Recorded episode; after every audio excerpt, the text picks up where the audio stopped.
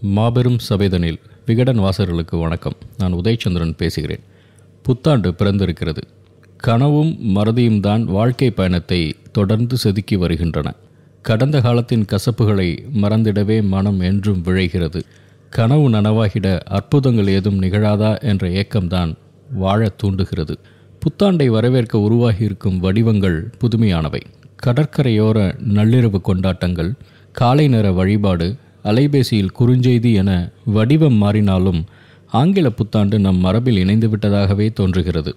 புத்தாண்டை அதிகார வர்க்கம் எதிர்கொள்ளும் விதம் சுவையானது. புத்தாண்டு விடுமுறை கழிந்து வரும் முதல் வேலை நாள் மிகவும் பரபரப்பாய் காட்சியளிக்கும்.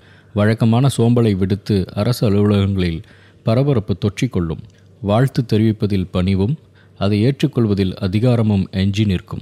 உயர் அலுவலரை வாழ்த்த மேற்கொள்ளப்படும் புனித பயணங்கள் வருடத்தின் முதல் நாளிலேயே அதிகம் உழைக்க பணிக்கப்பட்ட வாகனங்களின் சலிப்பு பழங்கள் பரிசு பொருட்களின் அணிவகுப்பு இவை அனைத்தும் பிரிட்டிஷ் கால நடைமுறையின் நீட்சிதான். மரபின் தொடர்ச்சி சில நேரங்களில் மரபு மீறலாக மாறுவதும் உண்டு. புத்தாண்டு வாழ்த்துகளில் உண்மையை மட்டும் பிரித்தறிவது பெரும் சவாலாக மாறிவிடுவதால் வாழ்த்துக்கள் பரிமாறும் சடங்கை முற்றிலுமாய் தவிர்க்கவும் முடிந்தால் தலைமுறைவாவதும் என் இயல்பு. ஆனால் இம்முறை டிசம்பர் மாத இறுதியிலேயே புத்தாண்டு தாக்குதல்களுக்கு ஆளாக நேர்ந்தது. ஆம். அன்றைய தினம் காலை பதினோரு மணிக்கு பெங்களூரிலிருந்து வரும் ஒரு வழக்கறிஞருக்கு சந்திக்க நேரம் ஒதுக்கியிருந்தேன். அவர் ஒரு கலை விமர்சகரும் கூட. அவரிடமிருந்து அவசரமாய் ஒரு குறுஞ்செய்தி. உங்கள் அலுவலக உதவியாளர்கள் உள்ளே விட மறுக்கிறார்கள் என்று. அதிர்ச்சியடைந்து விசாரித்தால் பொன்னாடை பரிசு பொருட்களை தவிர்க்கச் சொல்லி நான் போட்ட உத்தரவு கண்டிப்பாக பின்பற்றப்படுகிறதாம். உள்ளே வந்த வழக்கறிஞரின் முகத்தில் கோபம் கொப்பளித்தது. சட்டப்பிரிவுகளை யோசித்து கொண்டிருந்தவரை இயல்பு நிலைக்கு கொண்டு வர சில மணித்தொழிகள் ஆனது. தான் கொண்டு வந்தது ஒன்றும் புத்தாண்டு பரிசல்ல சென்ற வருட காலண்டர் மட்டுமே என்றார். பிரித்து பார்த்தால் அத்தனையும் அழகிய ஓவியங்கள். மாபெரும் ஓவியரின் கைவண்ணத்தில் உருவான பேசும் பொற்சித்திரங்கள். இந்த வருட காலண்டரில் இடம்பெறப்போகும் ஓவியத்திற்கான அனுமதி வேண்டி சந்திக்க வந்ததாக கூறினார். பேச்சு இயல்பாக திசை மாறியது. ஓவியரின் திறமை அழகியல் நேர்த்தி ஓவிய மரபு என்று தொடர்ந்து காலண்டர் செய்த புரட்சியில் வந்து நின்றது. ஆம் காலண்டர் மூலம் இந்தியாவில் ஒரு பண்பாட்டு புரட்சியே நடைபெற்றது என்று சொன்னால் ஆச்சரியமாகத்தான் இருக்கும். எப்படி நடந்தது? அது வாருங்கள் கிளிமானூர் அரண்மனைக்குச் செல்வோம். திருவிதாங்கூர் அரசரின் ஆழிகைக்கு உட்பட்ட பகுதி. கேரள கிராமங்களுக்கே உரிய எழில் கொஞ்சம் இயற்கைச் சூழல். பசுமை போர்த்திய நிலப்பரப்பில் மரங்கள் தடாகம் சூழ கம்பீரமாக எழுந்து நின்ற அரண்மனையின் முற்றம். ஆறு வயது சிறுவன் ஒருவன் சுற்றுமுற்றும் பார்த்துவிட்டு சமையலறை நோக்கி விரைந்து சென்று நொடிப்பொழுதில் திரும்புகிறான். கையில் கரித்துண்டு. வெண்மை தோய்ந்த அரண்மனை சுவரில் அவன் கரங்கள் வரையத் தொடங்குகின்றன. நீண்டு வளைந்த முதற்கோடு கன்றை தேடும் பசுவின் உடலமைப்பை ஒத்திருந்தது. விலகி நின்று ரசித்த சிறுவனின் முகத்தில் திருப்தி. அடுத்த அரை மணி நேரத்தில் அரண்மனை முற்றத்தில் ஒரு கானகமே உயிர்த்து எழுகிறது. பசும் புல்வெளிகள் வெட்கம் தவிர்த்து கூடிச் சினுங்கும் மரக்கிளைகள் மழழையின் ஓவிய விரல்களுக்கு மதிப்பளித்து பகைமை மறந்து கூடி நின்ற விலங்கினங்கள் என புதியதோர் உலகம் உருவானது. மெய்மறந்து நின்ற சற்று நேரத்தில் காலடி யோசை கேட்கிறது. என்ன காரியம் செய்தீர்கள் இளவரசே? என்று கூறி அரண்மனை பணியாளர் ஒருவர் வருகிறார். சிறுவன் வரைந்த ஓவியங்களை அழிக்க முயல்கிறார். சிறுவனின் மாமா பார்த்துவிட்டால் அவ்வளவுதான். அழித்தல் பணி தொடங்கி சில நிமிடங்கள் தான் ஆகியிருக்கும். எவ்வளவு நாட்களாக இந்த வேலை நடக்கிறது? என்று அதட்டியது அந்த குரல். அந்த சிறுவனை அழைத்து வர கட்டளையிட்டது. ஓவியம் வரைவதில் அவ்வளவு ஆர்வம் அவனுக்கு தயக்கத்துடன் தலையசைத்த சிறுவனை வாரி அணைத்துக் கொள்கிறார் அரசர். முறையான ஓவிய பேச்சு தர உத்தரவிடுகிறார். அந்த சிறுவனின் பெயர் ரவிவர்மா தந்தையின் கண்டிப்பும் தாயின் அரவணைப்பும் ஒருபுறம் தாய் வழி வந்த வடமொழி ஞானமும் இசை அறிவும் மறுபுறம். ஒரு மேதை உருவாகி கொண்டிருந்தார். பன்னிரண்டு வயதில் தன் மாமா வரைந்த ஓவியத்தில் திருத்தம் செய்கிறார். கருட வாகனத்தில் எழுந்தருளும் மகாவிஷ்ணுவின் ஓவியம் அது. கருடரின் ரக்கையில் உரிய திருத்தம் செய்திட ஓவியம் உயிர் பெறுகிறது. தன் மருமகன் உயர பறந்திட தயாராகிவிட்டதை உணர்ந்தவர் ரவிவர்மாவை திருவிதாங்கூர் அரசவைக்கும் அழைத்துச் செல்கிறார்.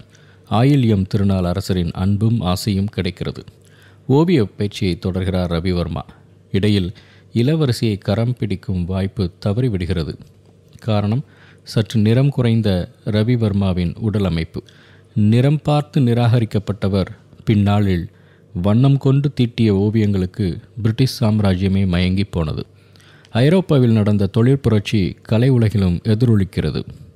புதிய வண்ணக்கலவைகள் நவீன தூரிகைகள் நகரும் ஓவியக்கூடம் என புதுமையான கண்டுபிடிப்புகள் ஓவிய மரபை மாற்றத் தொடங்கின. பல்வேறு நாடுகளிலிருந்து ஓவியர்கள் இந்தியா வரத் தொடங்கினர். அப்படி திருவிதாங்கூர் அரசவைக்கு வருகை புரிந்த நெதர்லாந்து நாட்டு ஓவியர் தியோடார் ஜென்சன் தயக்கத்துடன் ரவிவர்மாவை தனது ஓவியக் கூடத்திற்குள் அனுமதிக்கிறார். மேற்கத்திய பாணியையும் தொழில்நுட்பத்தையும் உள்வாங்கி கொண்ட ரவிவர்மா ஒரு புதிய ஓவிய மரபை உண்டாக்கினார். ரவிவர்மாவின் ஓவியங்களில் புராண இதிகாசங்களில் இடம்பெறும் கதை மாந்தர்கள் உயிர் பெற்றார்கள். வடமொழி இலக்கியங்களில் பெற்ற தேர்ச்சி கதக்களி நாட்டிய அறிமுகம் அவர் ஓவியங்களில் பிரதிபலித்தது. ரவிவர்மாவின் ஓவியங்களில் பெண்கள் பேரழகு பெற்று திகழ்ந்தார்கள். சாகுந்தலை சீதை அகலிகை தமயந்தி ஆகியோர் மனித உருவம் கொண்டு மக்களை நெருங்கி வந்தார்கள்.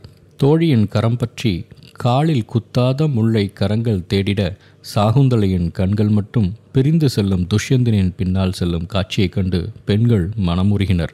அசோகவனத்தில் அமர்ந்திருக்கும் சோகமே உருவான சீதை சாப விமோசனம் பெற்ற அகலிகை அன்னப்பறவையுடன் உரையாடும் தமயந்தியின் உருவங்களில் மக்கள் தங்களையும் தங்கள் உறவுகளையும் பொருத்தி பார்க்க அனுமதித்தன ரவிவர்மாவின் ஓவியங்கள். புதிதாய் கிடைத்த ஆங்கில கல்வி நிச்சயமற்ற அரசியல் சூழல் துளிர்க்கும் சீர்திருத்த கருத்துக்கள் இவற்றினிடையே பத்தொன்பதாம் நூற்றாண்டின் இறுதியில் இந்தியாவில் பெருகி வந்த சுதந்திர உணர்வின் கலை வடிவமாக உருப்பெற்றன ரவிவர்மாவின் ஓவியங்கள். கலந்து கொண்ட அத்தனை போட்டிகளிலும் பரிசுகளை அள்ளி குவித்தன அவருடைய படைப்புகள். சென்னையில் நடைபெற்ற ஓவிய கண்காட்சியில் மல்லிகை சூடும் மலபார் பெண்மணி ஓவியம் முதற் பரிசை வென்றது. கடல் கடந்து பயணம் செய்வது சமூக குற்றமாக கருதப்பட்ட காலத்தில் ரவிவர்மாவின் ஓவியங்கள் வியன்னா சிகாகோ வரை சென்று பரிசுகளை வென்றன.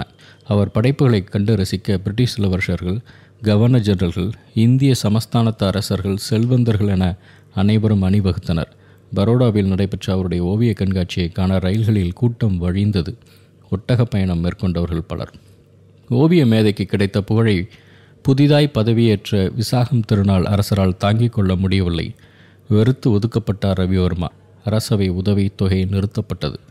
கலைஞர்களுக்கே உரிய சுயமரியாதையுடன் வெளிவந்த ரவிவர்மாவை நாடே தாங்கி பிடித்தது. இந்தியாவின் பல பகுதிகளுக்கும் பயணம் மேற்கொண்டார். பல்வேறு நகரங்களில் அவருடைய ஓவிய கண்காட்சி நடைபெற்றது. அவருடைய ஓவிய பெண்களின் நளினம் சோகம் கவிந்த பேரழகு பலரையும் தூங்க விடாமல் செய்தது. ரவிவர்மாவின் தூரிகை தீட்டிய அணிகலன்கள் காலம் கடந்தும் ஒளி வீசின.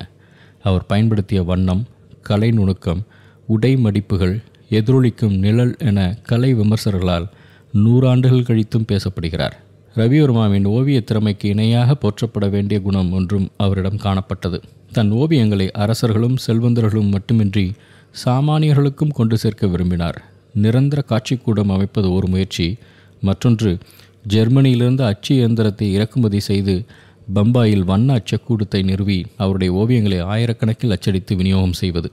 இப்படித்தான் ரவிவர்மாவின் ஓவியங்கள் அரண்மனையிலும் செல்வந்தரின் மாளிகைகளிலும் இருந்து விடுபட்டு பொதுமக்களின் கரங்களை சென்றடைந்தன. கூடவே கடவுள் உருவங்களும் புராணக்கதை மாந்தர்களும் மனித உருக்கொண்டு சாமானியர் மத்தியில் வல வந்தனர். கோவில் கருவறையில் கோபுரங்களில் பக்தி மேலிட பார்த்த கடவுள் உருவங்கள் கேள்விகள் எதுவும் கேட்காமல் தங்கள் கரங்களில் தவழ்வதை பார்த்த மக்கள் ஆனந்தத்தில் திளைத்தனர். ரவிவர்மாவின் தூரிகை நிகழ்த்திய மாபெரும் புரட்சி அது ரவிவர்மா மறைந்த ஐம்பது ஆண்டுகள் கழித்து தமிழ்நாட்டிலும் ஓவியம் கொண்டு ஒரு பண்பாட்டு புரட்சி நடந்தது. எனினும் அதன் வடிவம் சற்று தனித்துவம் கொண்டது. இம்முறை ஓவியம் கேலண்டர் வடிவில் எங்கும் பரவியது. அதன் தொடக்க புள்ளி சிவகாசியை மையம் கொண்டது சுவையான கதை.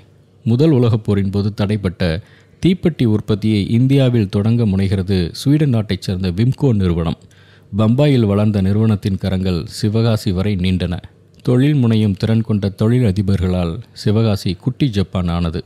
ஜெர்மனியிலிருந்து இறக்குமதி செய்யப்பட்ட அச்சு இயந்திரங்கள் தீப்பெட்டி அட்டையை அச்சிட்ட பின் ஓய்வு நேரத்தில் வேறேதும் பணி உண்டா என்று கேட்க உருவானது கேலண்டர் தயாரிக்கும் தொழில். அதே நேரத்தில் சினிமாவின் வருகையால் நலிவடைந்து போன நாடக சபாக்களில் பணியாற்றியவர் பலர் கோவில்பட்டியில் தங்கி ஓவியம் வரையவும் புகைப்படம் எடுக்கவும் தொடங்கினர். கலையும் தொழில்நுட்பமும் கைகோர்த்தன. தொழில்முனையும் திறனும் சந்தையும் கூட்டணி அமைத்தன. கேலண்டர்களில் தெய்வீக மனம் கமழ கோவில்பட்டியைச் சேர்ந்த ஓவியர் கொண்டையராஜ் தலைமையிலான குழுவே முக்கிய காரணம். மீனாட்சி திருக்கல்யாணம் தொடங்கி வெள்ளை தாமரையில் விற்றிருக்கும் கலைமகள் பாலமுருகன் என கடவுள் உருவம் தாங்கிய கேலண்டர்கள் சாமானியர்களின் இல்லங்களிலும் இடம்பெற ஆரம்பித்தன. பயபக்தியோடு பாதுகாப்பான தூரத்தில் தரிசித்த கடவுள்கள் எல்லாம் இப்போது வீட்டு வரவேற்பறையில் எழுந்து அருளினார்கள். அது மட்டுமா ஒவ்வொருவரின் சுக துக்கங்களிலும் பங்கேற்க தொடங்கினார்கள். தன் மகள் திருமணம் தாமதமாகிறதே என்று கலங்கும் தாய்க்கு மீனாட்சி திருக்கல்யாண கேலண்டர் சுற்றம் சூழ விரைவில் சுப நிகழ்ச்சி நடக்கும் என உறுதியளித்தது. கடன் வாங்கி நொடித்து போன வணிகருக்கு செல்வலட்சுமி ஆறுதல் கூறினாள். தேர்வில் வெற்றி பெற மாணவர்களுக்கு கலைமகள் துணை வந்தாள். பள்ளி சென்று மகன் திரும்பி வரும் வரை தாய்க்கு துணையாய் குறும்புகள் பல செய்து உடனிருப்பான் பாலகிருஷ்ணன். கேலண்டர் வழியே சாமானியர்களின் இல்லங்களுக்கு வருகை புரிந்த கடவுள் உருவங்களுடன் மக்கள் உரையாடவும் உறவாடவும் தொடங்கினார்கள். கேலண்டர் மூலம் நடந்த மாபெரும் மௌன புரட்சி அது. நன்றி.